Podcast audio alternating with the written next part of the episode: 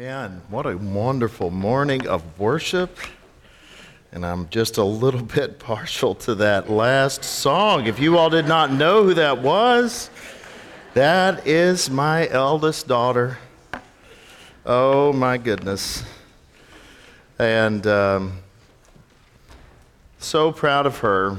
It also takes me back to just falling in love with her mother. Um, I thought I loved sopranos until I heard my sweet alto wife sing.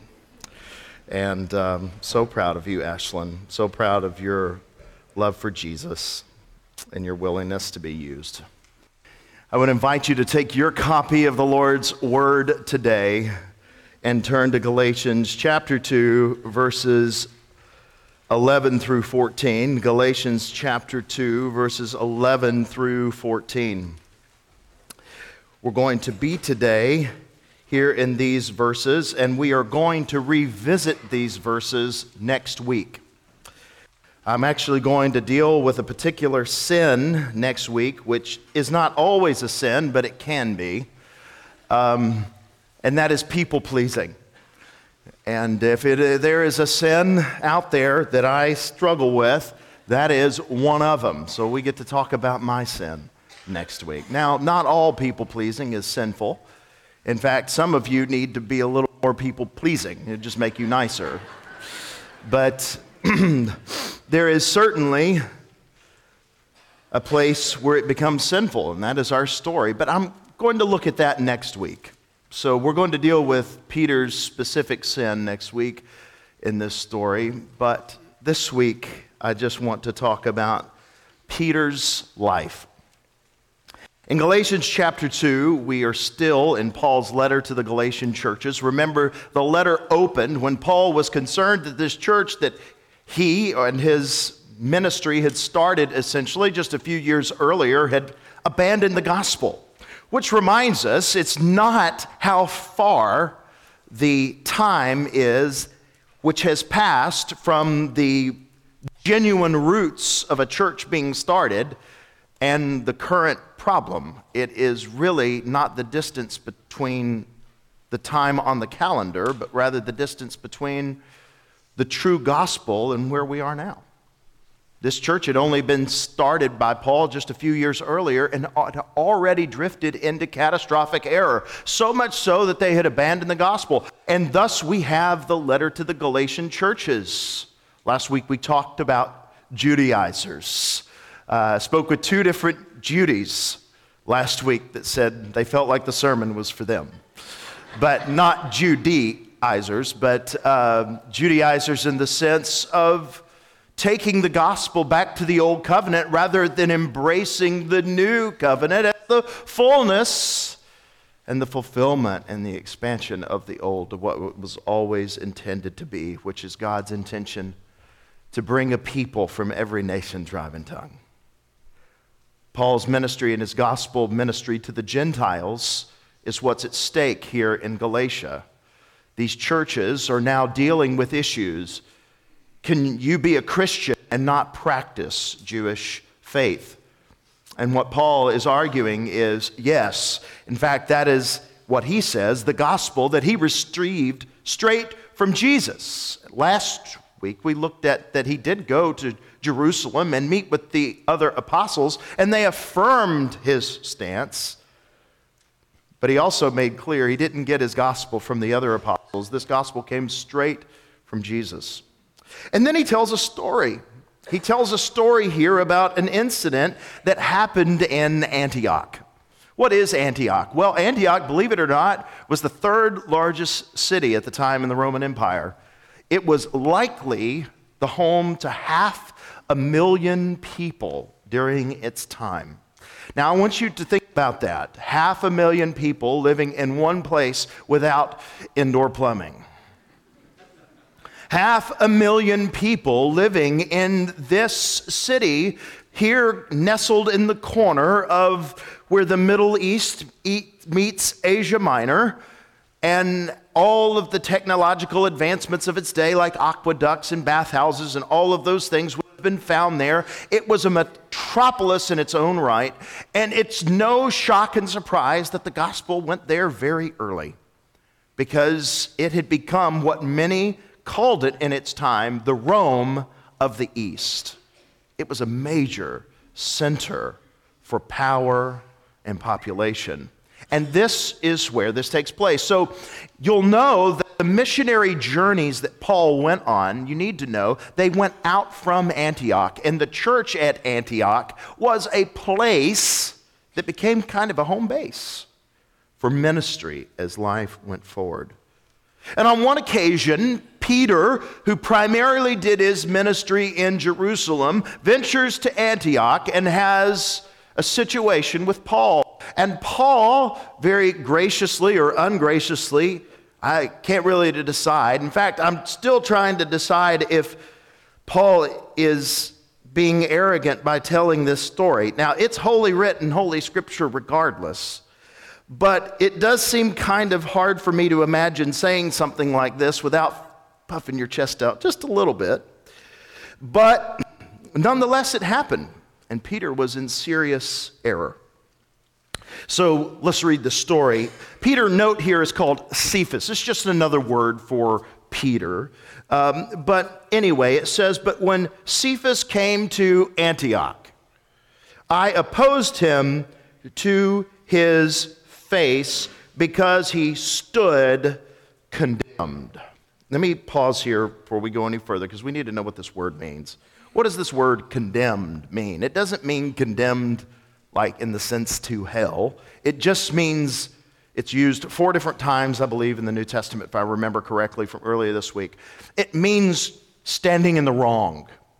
He was wrong because he stood condemned. For before certain men came from James, that would be brother of Jesus, pastor of the first church in Jerusalem, he was eating with the Gentiles. But when they came, he drew back and separated himself, fearing the circumcision party. I want to say a quick comment here. It reminds me in a time where, by the way, I'm a Protestant, and there are no less than 46,000 versions of Protestantism in the world today, that there were factions even in the early church, even if not 46,000. But nonetheless, there were factions in the church. There were the circumcision party and then the ministry to the Gentile party led by Paul. Verse 13, and the rest of the Jews acted hypocritically along with him so that even Barnabas was led astray by their hypocrisy, even the son of encouragement. But when I saw their conduct was not in step with the truth of the gospel, I said to Cephas before them all, if you, though a Jew, live like a Gentile and not like a Jew, how can you force the Gentiles to live like the Jews. Let me give you the modern translation of what he said in this ancient tongue. Peter, you're a hypocrite. You're a hypocrite. And you're compromising the gospel. Now, let's talk about how serious of a charge that is. Well, hypocrisy is what the Pharisees had been charged with. Hypocrisy is one of those things that Jesus warns against, that it's an external religiosity, but an internal thing that is different. And what Paul is accusing Peter of is internally knowing the gospel and externally compromising it which is the exact opposite of the hypocrisy of the Pharisees during Jesus' ministry. It's internally denying the gospel and externally making it look like they were religious. But Peter here, knowing the truth in cowardice and hypocrisy, gives into the pressure of the circumcision party, compromises the gospel, so much so that sparks fly, and you have capital A Apostle Paul confront capital A Apostle Peter. That sounds interesting. And indeed it was. So much so that we're reading about it all these thousands of years later. So here's our main statement for today. First of all, the message is titled, O Peter. And our statement is, is Peter's fourth denial is written for us. You say, Brother Matt, his fourth denial, this is a little strong. He didn't deny Jesus.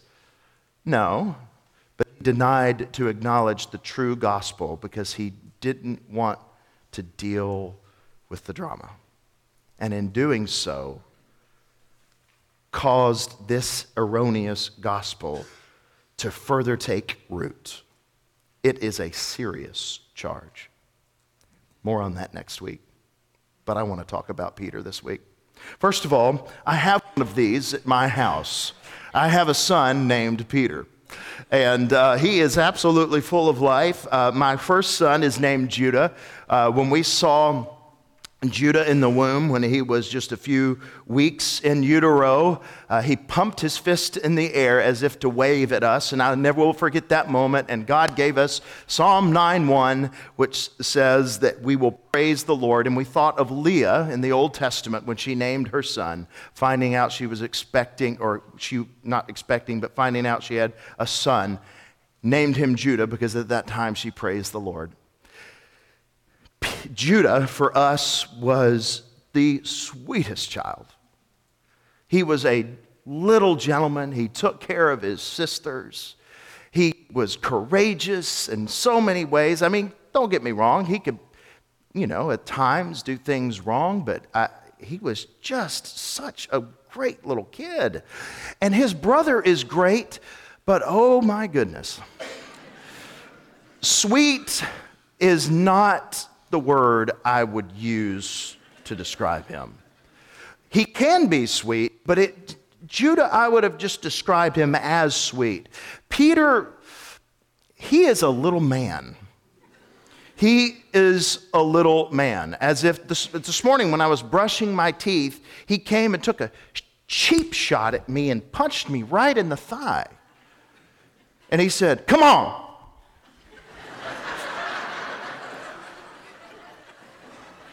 And then what he said next, he said, I'll be the giant, you be Hulk Hogan.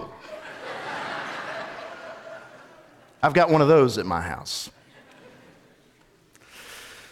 So he is absolutely full of life.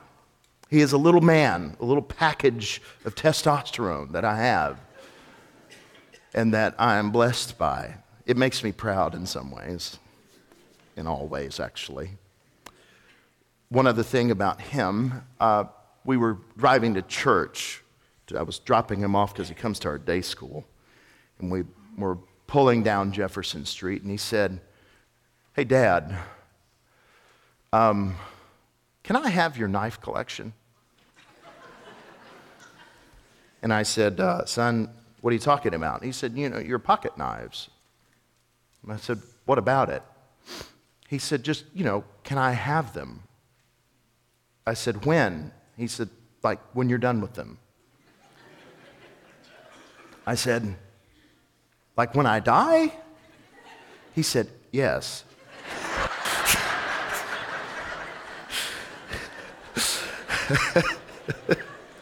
I said, Sure, son, you can have my pocket knives. He said, Okay. Um, uh, what about your guns, the hunting rifles. I said, Son, sure, they're yours too.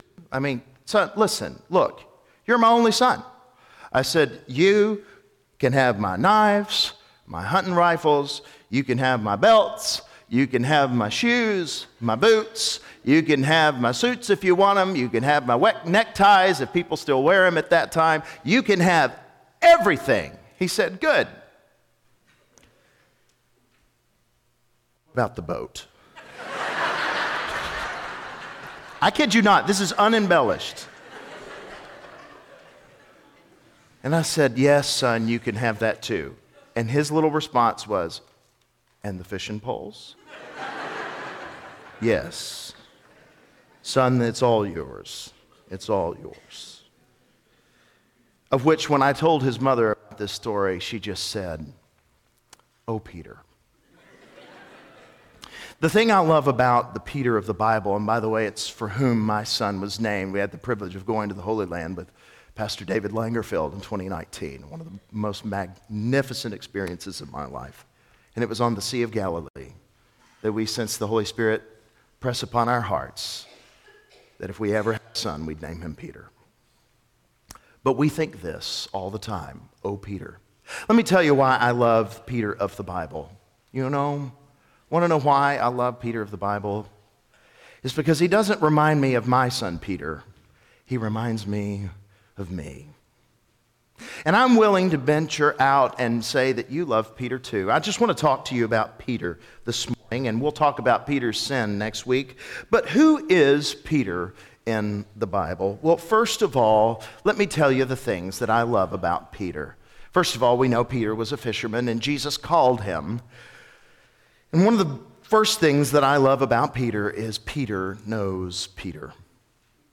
Peter knows Peter. In fact, when you read the opening story of Peter in Luke chapter 5 and verses 1 through 8, it says, On one occasion, while the crowd was pressing in on him to hear the word of God, he was standing by the lake of Gennesaret, and he saw two boats by the lake, but the fishermen had gone out of them and were washing their nets. Getting into one of the boats, which was Simon's, that is Peter, he asked him to put out a little from the land, and he sat down and he taught the people from the boat.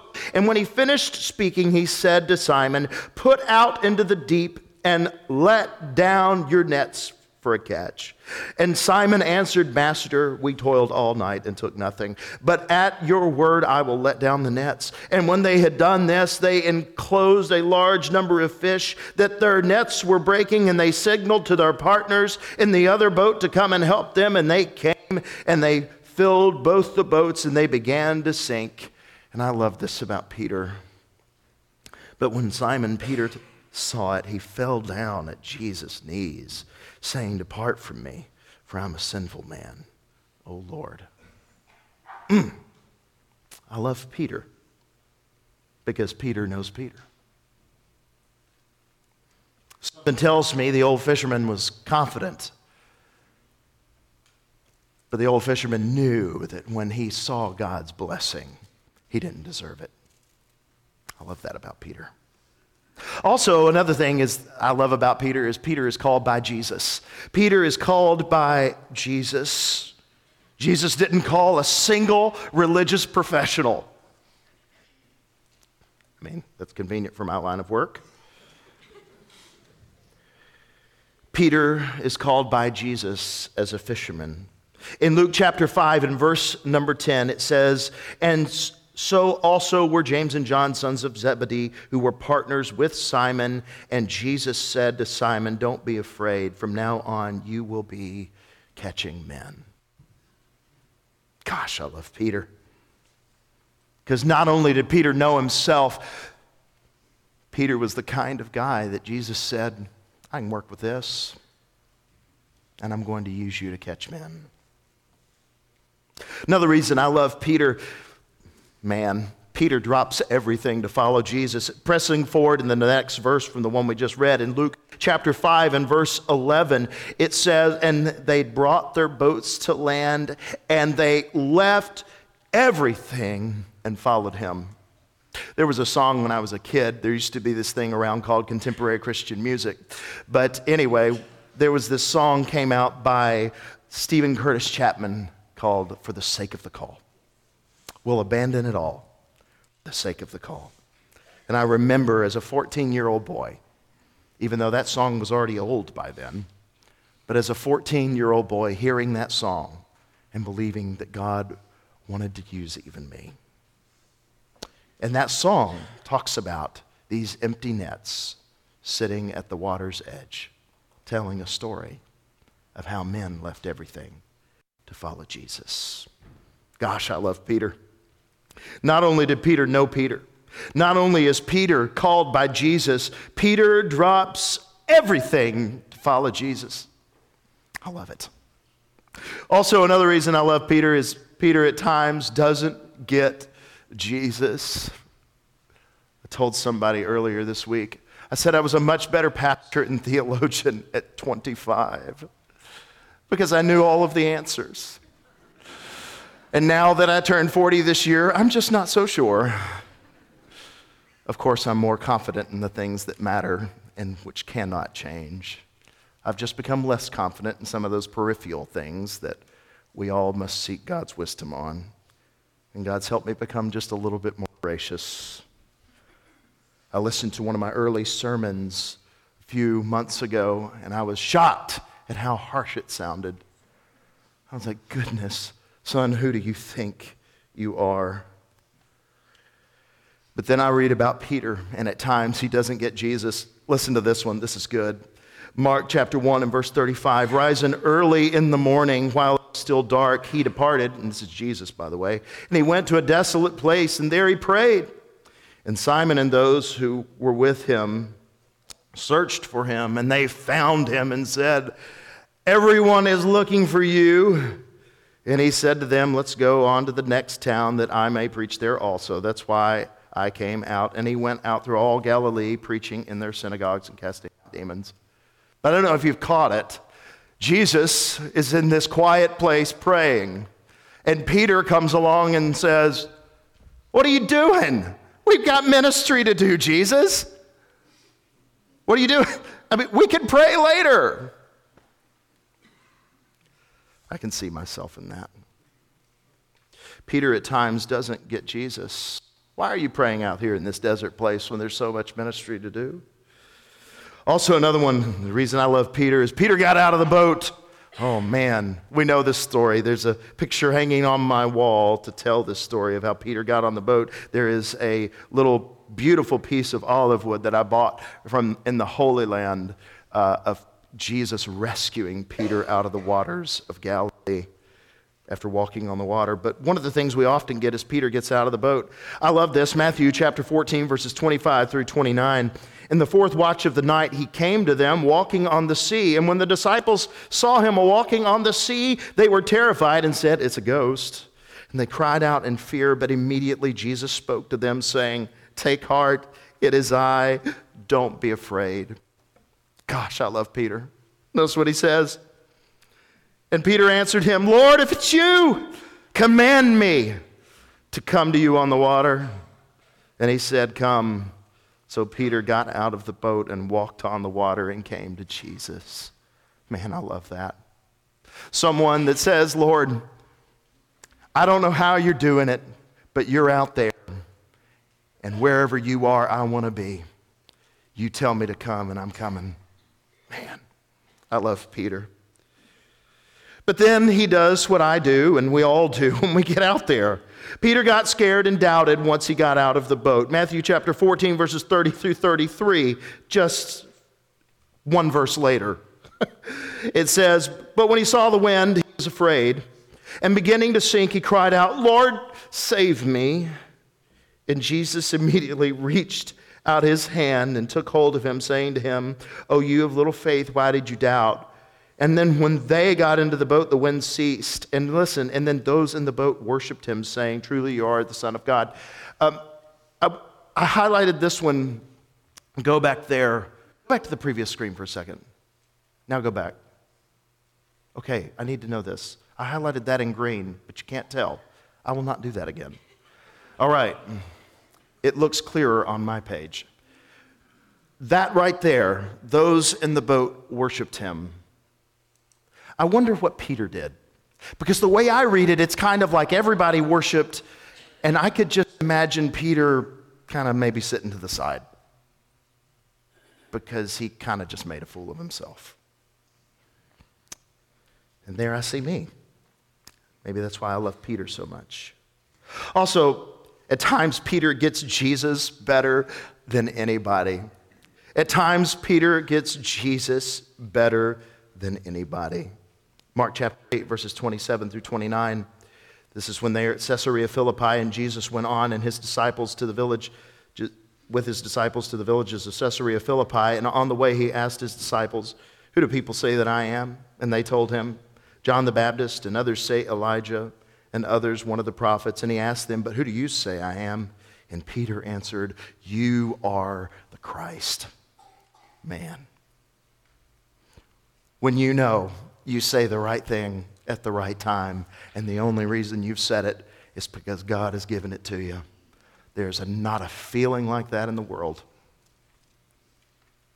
And trust me, I'm a pastor. The most dangerous thing about getting something right is to go, That's right. I didn't get that right.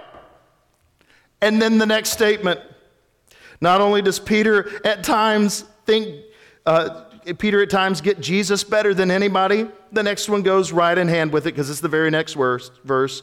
Peter at times thinks Jesus needs a little help understanding what is best. And gosh, I've done that. Well, because I understand this, Lord, let me uh, tell you what you need to be doing. Mark chapter 8, verses 31 through 33. And he began to teach them that the Son of Man must suffer many things and be rejected by the elders and the chief priests and the scribe and be killed and three days later rise again. And he said this plainly. And Peter took him aside and said, Lord, I perceive you need an accountability partner, and I'm here to help you. Everyone needs truth spoken into their lives from time to time, and I just uh, thought I could just give you a word. That, that's just, that's not from God, what you just said. No, it says, and Peter, Peter took him aside and began to rebuke him. And by turning and seeing his disciples, he rebuked Peter and said, Get behind me, Satan. Man, maybe this message is for me. We're going to talk about my sin this week. Maybe we're talking about my sin this week. My goodness.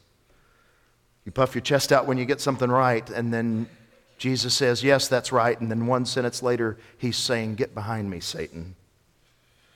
For you're not setting your mind on things of God, but on things of man. Also, another reason I love Peter is Jesus lets Peter see his glory. This is so glorious.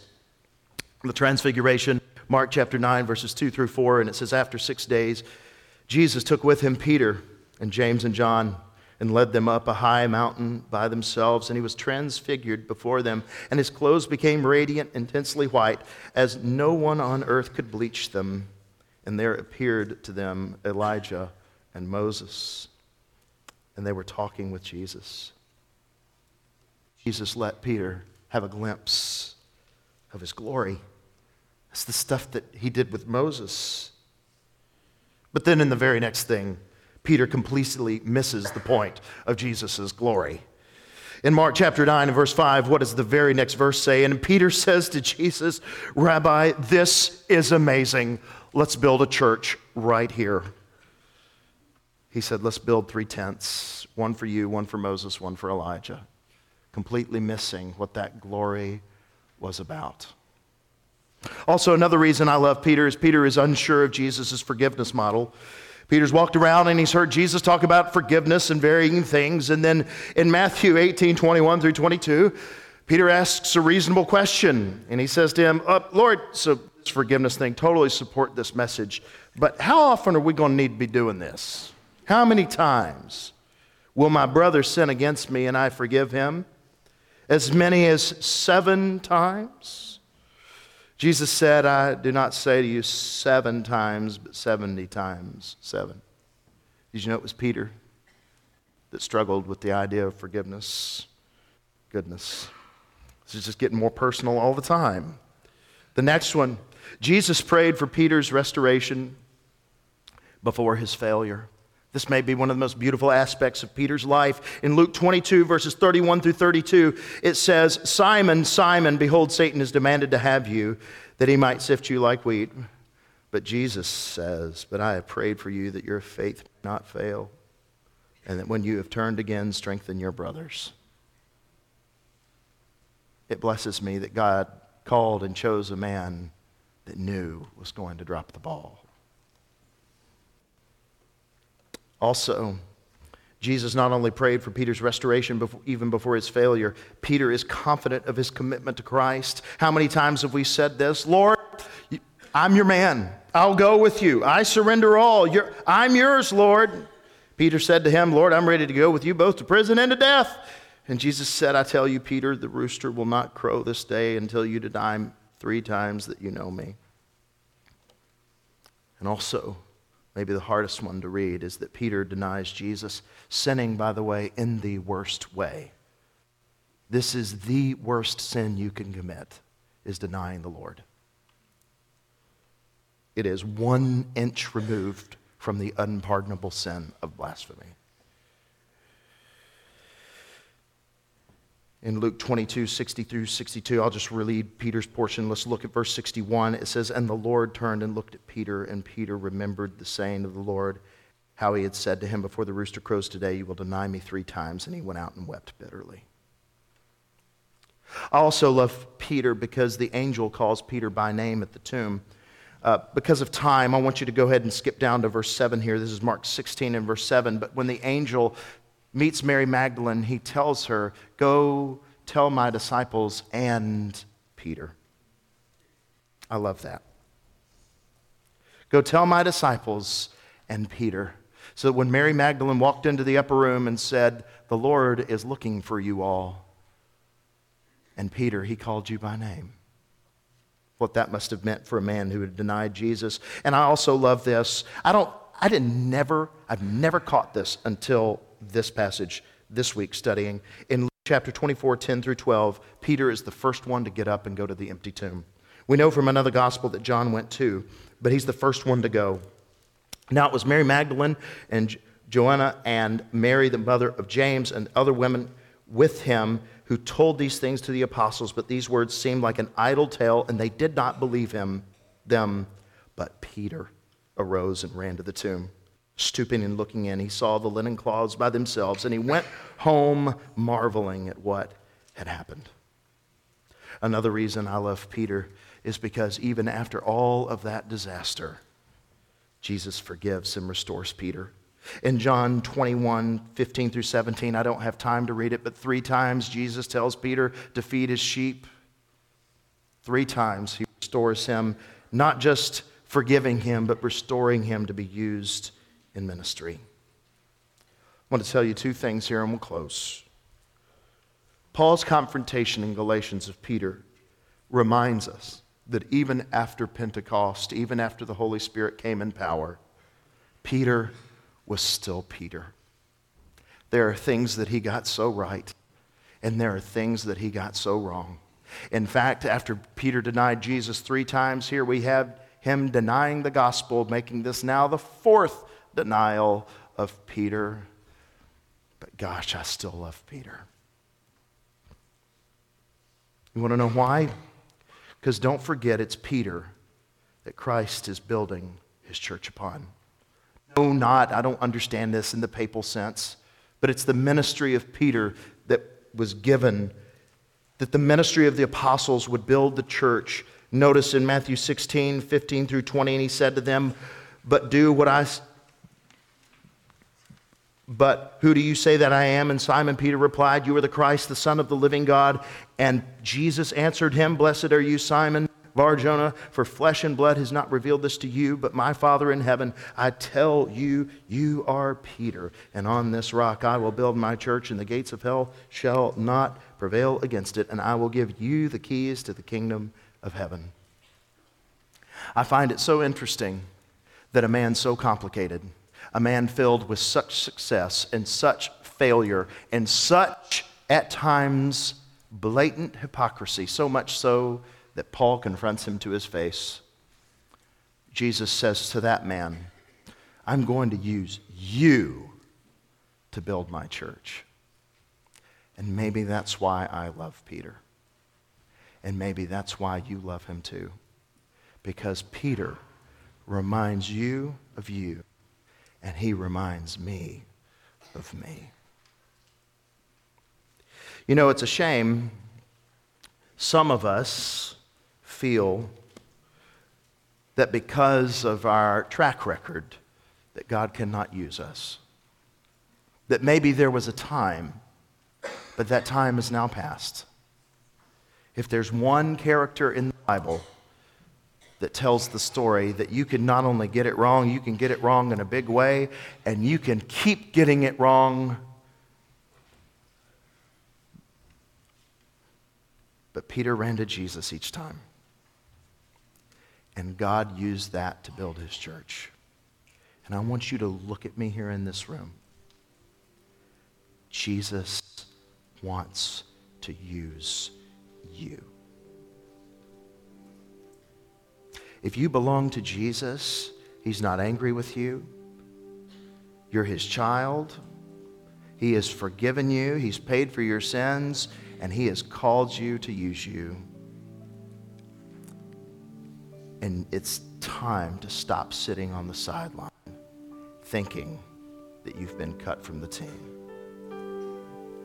Because Peter's story reminds us that even the best among us, you don't get better than Peter. Even the best among us is woefully inadequate and needs Jesus. I hope Peter's life and testimony has encouraged you today. And if this is a moment where you, like Peter, need to run to Jesus, trust me, he can be found. Let's pray. Heavenly Father, I thank you so much for your good gospel. It's the good news unto salvation to everyone who believes. And Lord, believing with our mouth looks like a declaration of faith. Believing with our feet looks like running to an empty tomb and running to Jesus. Lord, encourage every brother and sister of mine here today that no matter where they are in their Christian life, they can run to Jesus and be restored and used. We bless your name in Christ's name.